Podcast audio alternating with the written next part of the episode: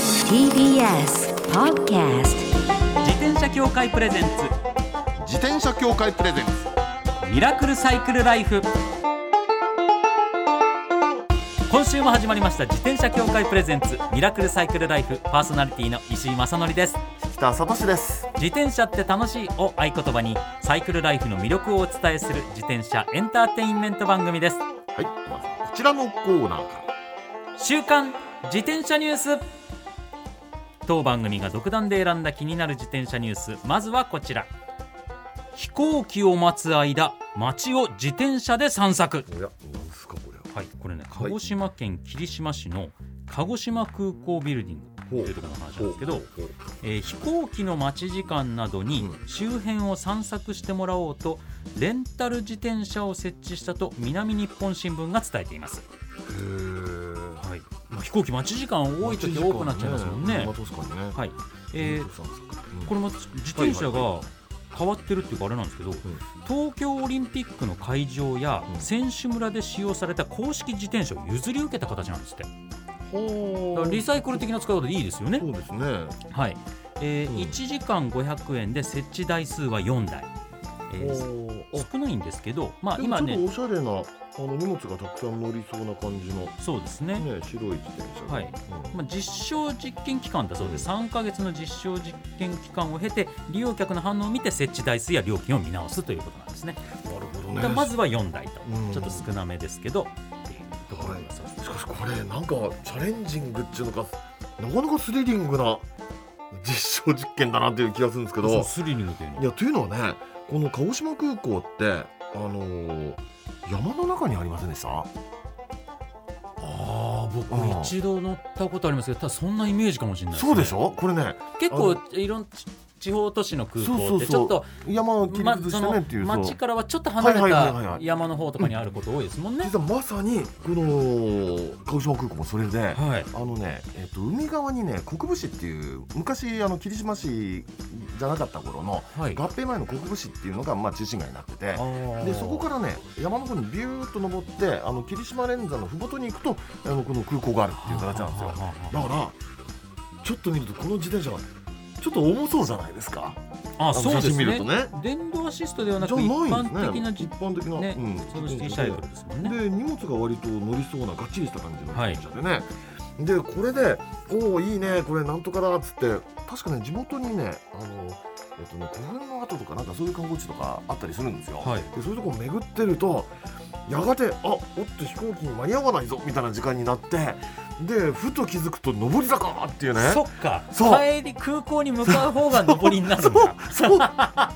これは結構スリリングだぞっていそうっか。ねちょっと時間配分間違えちゃうそうとです危ないぞっていう。そうまあ一応ねう、んあのー空港周辺のサイクルマップを配布して、あーなるほどなるほどなるほどえー近隣の公園や物産館、航空消防庁舎へーなどを撮影できるスポットをそこでご紹介しているというこじとゃなあの空で港。周りの割と近いところにどうぞってことはだいな、、そういう感じなんですかね、でうなるほどだからちゃんとはいそこに、そこから戻るのには何分ぐらいかかりますよとか、そう書いておいてくれ時ない間と書いねてもらっとかないと、うん結構下り大体そうなんですよね、下り基調の時って、はいはいはいあなんかスーうんツ、ああそうそうそうあすぐじゃんっつってあじゃあこのペースなら何そうそうそう分ぐらいに出りゃいいかなと思ったらずっと上りだとやばいやばい間に合わないみたいな確かにその可能性ありますね気をつけてください、はいでもなんかこういう取り組み進んでいくといいですいねやいいだっですてよきっとこれ今4台ですけど、はい多分東京オリンピックの選手村で使われた公式自転車なんて多分いっぱいあったんでしょうしねだと思いますからね、ちょっと僕ら想像はつかないですけど相当の大事だったと思うんでこういう活用のされ方するのはいいんじゃないかなと思います続いてはこちらのニュースです、はデンマーク発折りたためるヘルメットこれはね私いいと思いました、うんこれね、うん写真見るとかっこいいんですよね、うんえー2月のこのコーナーでうん上半分ヘルメットの上半分をくるりんって回転させるとたあった50%薄くなるっていうヘルメットをご紹介しましたけれどうも今回はうん折りたためるタイプでその名もニュートンライダーという名前です、えーヘルメットの両端をこうギュッと握るだけで折りたためるっていう構造になっておりまして、えーショルダーバッグなどにうんすっぽりと収まる構造になっているということなんですね、まあおしゃれな感じなんですよねなんかハリウッド映画に出てきそうなそうですねなんかハリウッド映画的なかっこよさですそうねそうマトリックスなんかにぴっあーたりみたいな感じのねありそうですちねょっとで近近未来的で、はいうんでなんていうんですか、そのロードバイクとかにうんしか合わないとかじゃなくてなんかシティサイクそうそうそうル街乗り用の自転車にも合いそうなデザインにもなってるんで、でね、動画見るとね、資料を見ると、あのーなんとかヘルメットの厚み自体が薄いのね。ああそうですね薄くても衝撃吸収性があるっていうのが、はいあのーなんか着物技術だそうで。かなりつあの衝撃吸収性が高いとそういそうう,、そうそう。でその柔らかさもあるんで、うん折りたためてショルダーバッグに入るよということみたいですねで通常価格が税込み1万8500円でうす、ん普通、まあ普通っていうのは、まあ高めではあるけど、だからけまあど普通ちょっと法外に高いみたいな感じじゃないですかね、うんじゃないじゃな。はいいうんあのクラウドファンディングで発売されてるものとしては安い感じしますよね、なんかクラウドファンディングのものってどうしても新しいから、新しい技術が投入されたりこうしてるんで、その分割高になるとかあるじゃないですか、うんうんありますありますでもこれそれで1万8500円だったら、そう決してでも高すぎはしないなって感じですね。うんこれちょっと興味あるな。でもやっぱり安全に関わる部分なんで、こういったところはそうなん本当に技術革新がどんどん進んでいってもらうのは嬉しいことですからね。いやー、これ、7月の31日まで。うんはい。まさに今月の31日までグリーンファンディングというところでクラウドファンディング展開中ですのでちょっと皆さんチェックしていただければと思います以上週刊自転車ニュースでしたこの後はゲストコーナー先週に引き続きスクービードゥの岡本モビー拓也さんをお迎えします自転車協会プレゼンツミラクルサイクルライフこの番組は自転車協会の提供でお送りします自転車協会からのお知らせです街ではライト自体がついていない自転車やブレーキをかけてもちゃんと止まらない自転車を多く見かけますこれって安全面から考えるととても怖いですよねそこでみんなが安全な自転車に乗れるよう自転車協会では自転車安全基準を定めましたそしてその基準に適合した自転車にだけ貼られるのが BAA マークなんです自転車活用推進法のベースになっている交通政策基本計画では BAA マーク自転車の普及を推進することも謳われていますつまり BAA マークは国も認めた自転車の安全安心の目印ということですね自転車をお買い求めの際は BAA マークが貼ってあるかぜひチェックしてみてください BAA マーク自転車で交通ルールを守って安全安心なサイクルライフを BAA マークについての詳しい情報は自転車協会 BAA のウェブサイトまで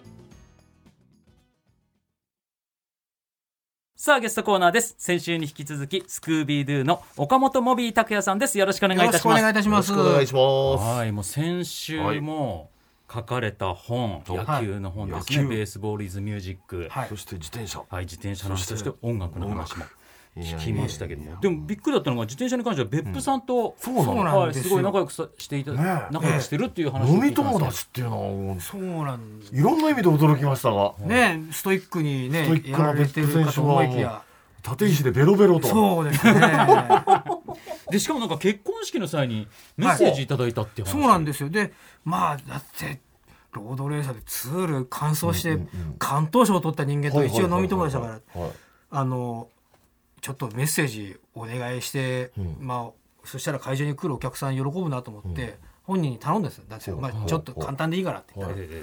で当日まで僕は本番まで見てないから、は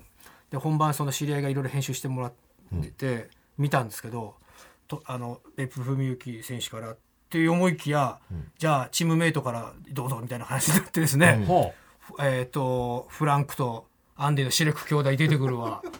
で挙句のはあとフォイクとかあとまあチームメイトいろいろ出てきた挙句最後にはファビアン・カンチェラーラですよ。感じな の？あの伝説カンチェラのーラ がモービー遡りの。そうそうおめでとうって言ってい、すごいおめでとうおめでとうって言ってくれたんですよ ね。もう、いやー。すごっえ、大な人に？そうくチームメイトはもちろん日本知らない。知らない、知らない。ですよね。知らない、知らない。多分知らないですよねおめでとう、おめでとうの連発で。素晴らしい。で、後に、えっと、宇都宮にジャパンカップで、確かトレックではい、カンチェラーラ引退の年に来られたんですけど、えーちょっと挨拶だけできるよって言って、ほう。カンチェラーラ選手に、ありがとうございましたことだけ あの結婚メッあセーそうジですかちょお祝いのメッセージお礼はもいできたんですあね、りがとうございましただけ言えましたね。素晴らしい 宇都宮の鉄板焼きで皆さんのすごいなんかたくさん食べられてそまうしたですか。うわ。は、カンチェラーラさんというとね、はいまああまり詳しくないリスナーもいらっしゃると思いますけど、もう遡りの神みたいない人そうですね。あの日本ではあのこれ一回あの宮内さんが、はいあのなんだっけななんかの番組で解説したことあったじゃないですか。そうですね。ねそれで超有名になっちゃマって。ツコ・デラックスさんと有吉さんの番組で、えっと確かなんだっけあれ。あーえっとあのね今番組名変わりましたけど怒り怒り浸うん。透怒り神道それだ。そうそうなんですよ三大なんとかっていうコーナそーだっれたそんれでそすれよそねれそれそれ。そのコーナーでそそううそうだそう紹介されたありがたいことにあれで有名だったんですよね。そうかそうかそうなかなかなかなか面白い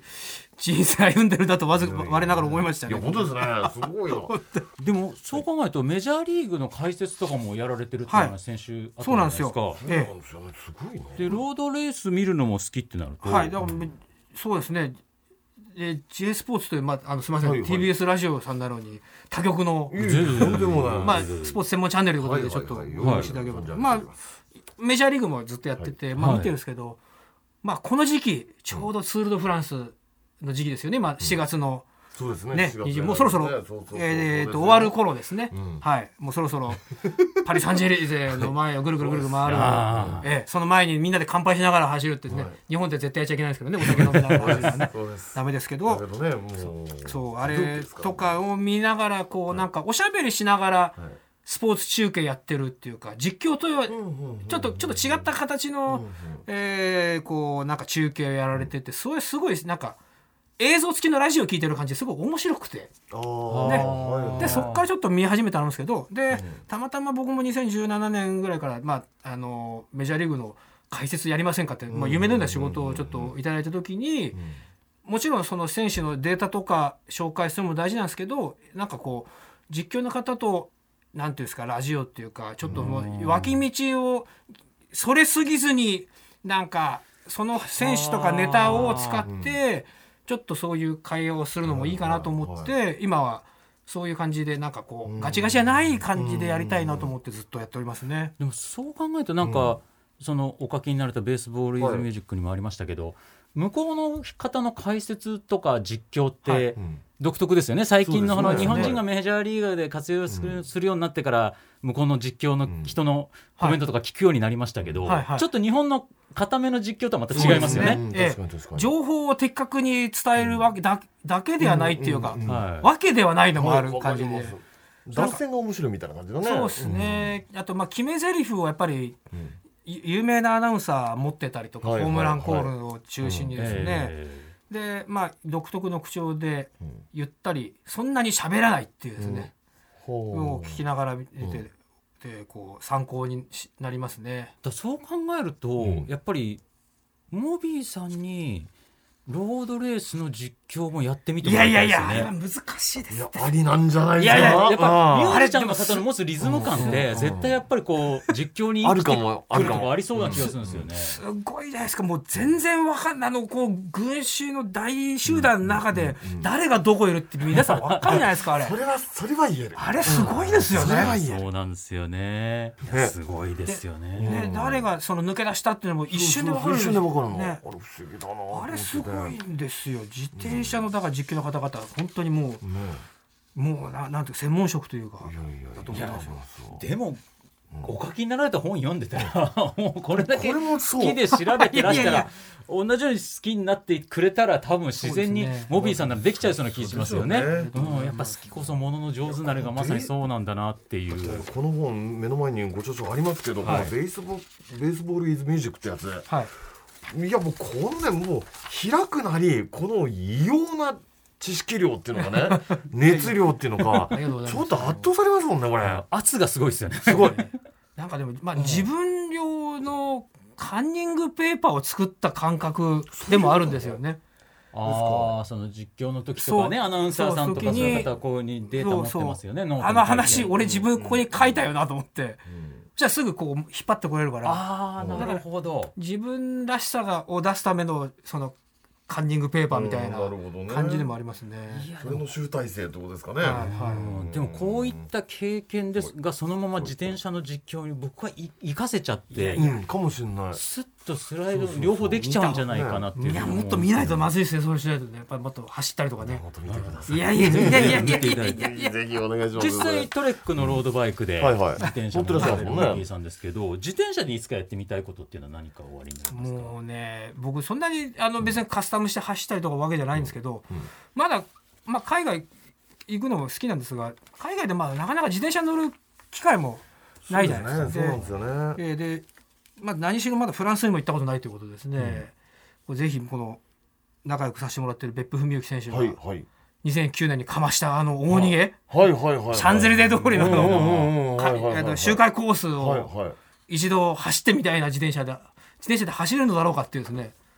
のもあるんですけど、ねええ走れるの走りにくいです。走りにくいんですかそうあそこはやっぱりねあの車飛べるからオッケはいーなはんいでそうですよね。ねうんあでも今はどうかわかんない。今はあねあーまあのパ変リわっっててたりとか今自転車制作すっごいやってる時だかあら、あもしかしたら自転車レーンできたかもしれない。あ本当ですか昔も私が行った時はねなかったんですよあそこは自転車レーンあそうなんですねみたいなところがああそうですよでねバスと一緒にねなんかバスレーンの中をなんかちょこまか行くぐらいの感じであんまりあのベリブだったんですけど、はい走りやすくはなかったの、ああでも今はね変わったかもしれないですよそうですかうんとそれ考えてみたらアメリカにはめっちゃ行ってますよねそうなんですよアメリカも野球見に行野ってるんで球すよ見に野その球野時球に向こう音楽野球ですね向こうで自転車乗った経験とかはなかったですかなかなかねあの今日本でもあるようなこ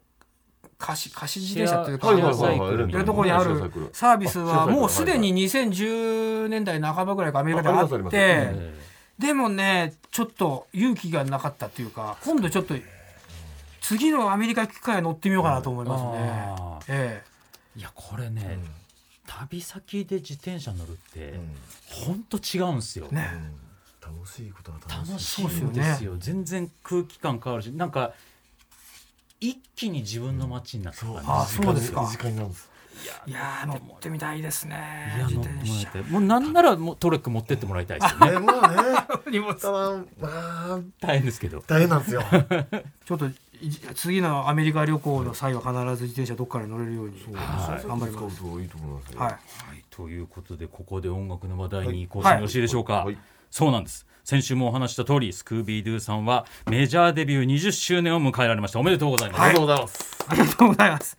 ええ、えー8月24日ですねはい。記念アルバム「タフレイヤー」がリリースされます、ないですかそしてすでにシングルとして配信されていてアルバムにも収録される曲こちらもう配信されてるんでこちらの曲を今はい日お届けしたいと思いますけれども、はいでは曲紹介のお願いします、はい、えー、スクービーで8月24日リリース、えータフレイヤーの収録曲です。リード曲でございます。スクービードゥで明日は手の中に。お聴きいただいている曲は「スクービードゥ」で「明日は手の中に」いやー20周年長かったですよね。いや、でも、石井さんももっとね、ずっと20何ですかいえそうそうですね、もう30年弱そうにな30る年んですかねでもそれずっとそうやって本業をしっかり音楽を続けてらしてるからこそ、そこにつながって野球と音楽がつながっそてうで今回みたいな本を出されたりってことですそようねな。んですよ。なんか、つい先日、はい国会図書館にこれが入ったらしいってですね。お新ーしいやっぱり資料的価値がありますもん いね。やいまやあそそうう嬉しいんですよねまあ本当そんな将来を全く予想してなかったんで、ちょっとありがたいなと思いますけど。素晴らしいです。そこに入るとねもうそうなん未来永劫っていうのがなんかね気持ちよくていやーねもうぜはひい使っていただければと北思います。さんもね、たくさん本書かれてます癖かいらっね。ぱい書いてますんで。そうなんですよ。そしてライブツアーがあるんですよね。はい。はい。えーっとツアーリリースツアーがあります。えーファンカリズムボリューム13、えー10月1日、土曜日千葉ルックが初日で、1月29日の来年ですね日曜日の恵比寿リキッドルームまで続きます。関西も。えーたくさんライブ予定してますで、はい今週末ですね、はいえーっとはい ABC ラジオをお聞きの皆さん7月18日放送ということで、はい23日の土曜日にですね、服部緑地で、えーっとムーンストラックジャンボリーというですね地元大阪のドーベルマンというスカバンドが主催するイベントに我々出演しますので、よしあらもしよかったらお時間ありましたらぜひ遊びに来ていただければそうですどうぞねどうぞあのモンゴル800のボーカルの清作くんのソロの出演などもありますのでぜひ、はい、チェックしてみてください。ぜひぜひはい ABC をお聞きの皆さんよろしくお願いいたします。お願いしますでではもう最後になってしまいますけれども、モビーさんが普段安全に自転車に乗るために心がけていることを教えてください。はい、えーまずは左側走行厳守ですねその通りです。本当にこれはそう思います、も一う僕丁目一番地です。子供の頃からずっとこれは守っておりますで、えー山やむを得ず歩道を走る場合は徐行10キロ以下ですね素晴らしいかつ歩行者優先はい。もう本当にね飛ばす人いるんですいよますね。本当に怖いですよもうね怖いですよ。迷惑ですえよえ本当に。素で夜はもうもちろんライトをつけて晴らしい。ください、まあ僕もそうしてますで、うん、車を運転するように恥ずかしながらですねこのコロナ禍、えー、2020年にですねずっとペーパードライバーだったんですけど、はいえーっとペーパードライバー講習を2度受けてで車を去年買ってですね車も運転するようになったんですがそうなんですね。より自転車のこう走行を自分も気をつけるようになりましたよね。あそれわかりますね。ええうんそうなんですだから自転車の予測もできるようになったうんしはいはいはいはいこういう動きするかもしれないみたいな、どそれをなるべくぼ自分はしないように今心がけてますね。はい、いや皆さんもぜひね参考にしていただければと思います海。側通行。はい、大事でございます。ということで2週にわたって本当にありがとうございました。今週のゲストはスクービードゥの岡本モビー拓也さんでした。ありがとうございあまりしたが。とうございました。ありがとうございましたした。最後のコーナーはサイクル大辞典一つの項目をきっかけに自転車トークさまざまな角度からサイクルライフの魅力を発信します、今回のテーマは自転車にまつわることで人に褒められたエピソードです人に褒められたエピソード。いやでも引田さんはだって褒められてることばかりじゃないですか多分本を出して称賛されっていうところでもうね。だってあれも行くじゃないですか、ど何ですか。あの外国行ってそうですよシドニーで自転車話かましてくるんですよ。そうですそれもう、うんそれはまさにもう褒められるべきエピソードじゃないです かそうだといいんですけどねでもねこれね本当にねもう誰も褒めてくれないから自分で言うんですけど いや本当にあのすごいことですよ。自転車で津波から逃げる、ねこれって渋滞にもかかわらないし素晴らしいじゃないですか、はいでこれを私は広めたいと思ってるんだけど、はい。どこもねなんか注目してくれないというねうんもしかしたらシドニー初であーそうですね学術発表やって、はい。で、まあ、そういうことがあるんですよ9月に9月に、はいねでもうすぐですもんね。もうすぐです。褒められたエピソードじゃなくて褒められる予定エ予ピソード。定エピソー ド。いやでもこれはこういったことがきっかけになりますからそれは楽しみにしたいですよ。石井さんどうですか。石井さん結構あるんじゃないですか。私褒められたっていうとやっぱりねあの、はミニベロ親善大使っていうのはいはいはをい任命していただいたり、はいまあ7代目の自転車名人っていうのも、うんうんそうですよ。そういった誉れをいただくのは本当はい褒められはいるエピソードなんですけど、でも一番こう褒めてもらえるっていうか、不思議がられるのが、ん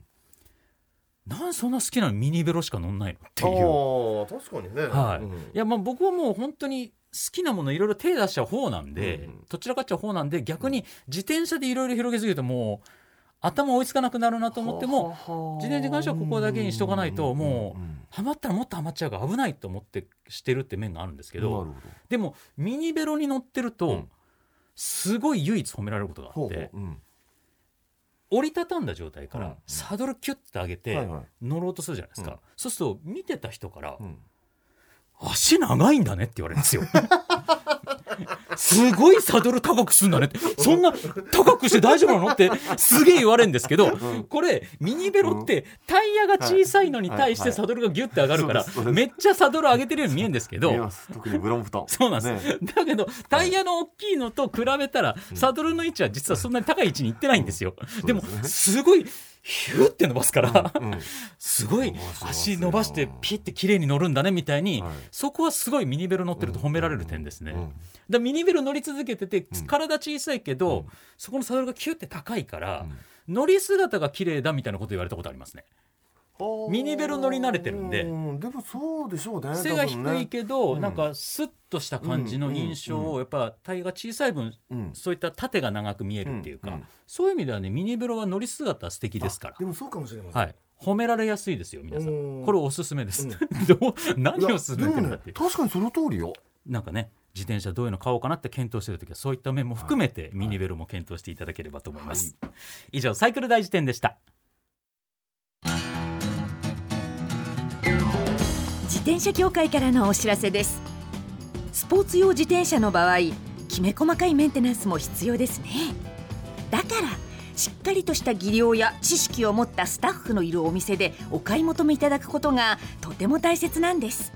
そこで誕生したのが SBAA プラスですこの SBAA プラスとは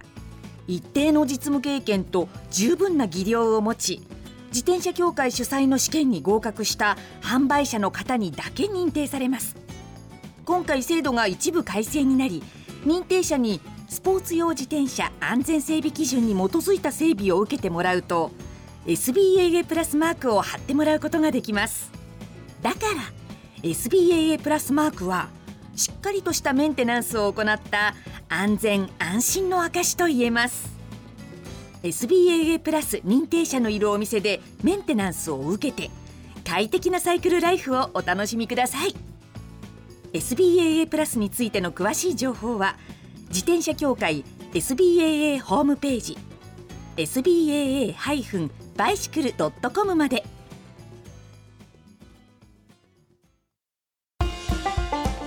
ミラクルサイクルライフそろそろお別れのお時間ですいやモビーさん、うん絶対にロードバイクの実況ね解説実況解説うんありですよねしてほしいありありだと思いますよいや特に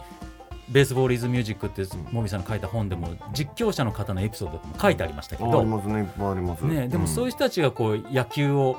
より盛り上げてくれる面ってあるじゃないですか。ありますねそういうたらロードバイクを盛り上げる方として、うんモービーさんが実況してそう難しいところはそれこそ別府さんが解説するとか、すごくいいいやそれえね浮かびますようんね、だ浮かかびますはらちょっと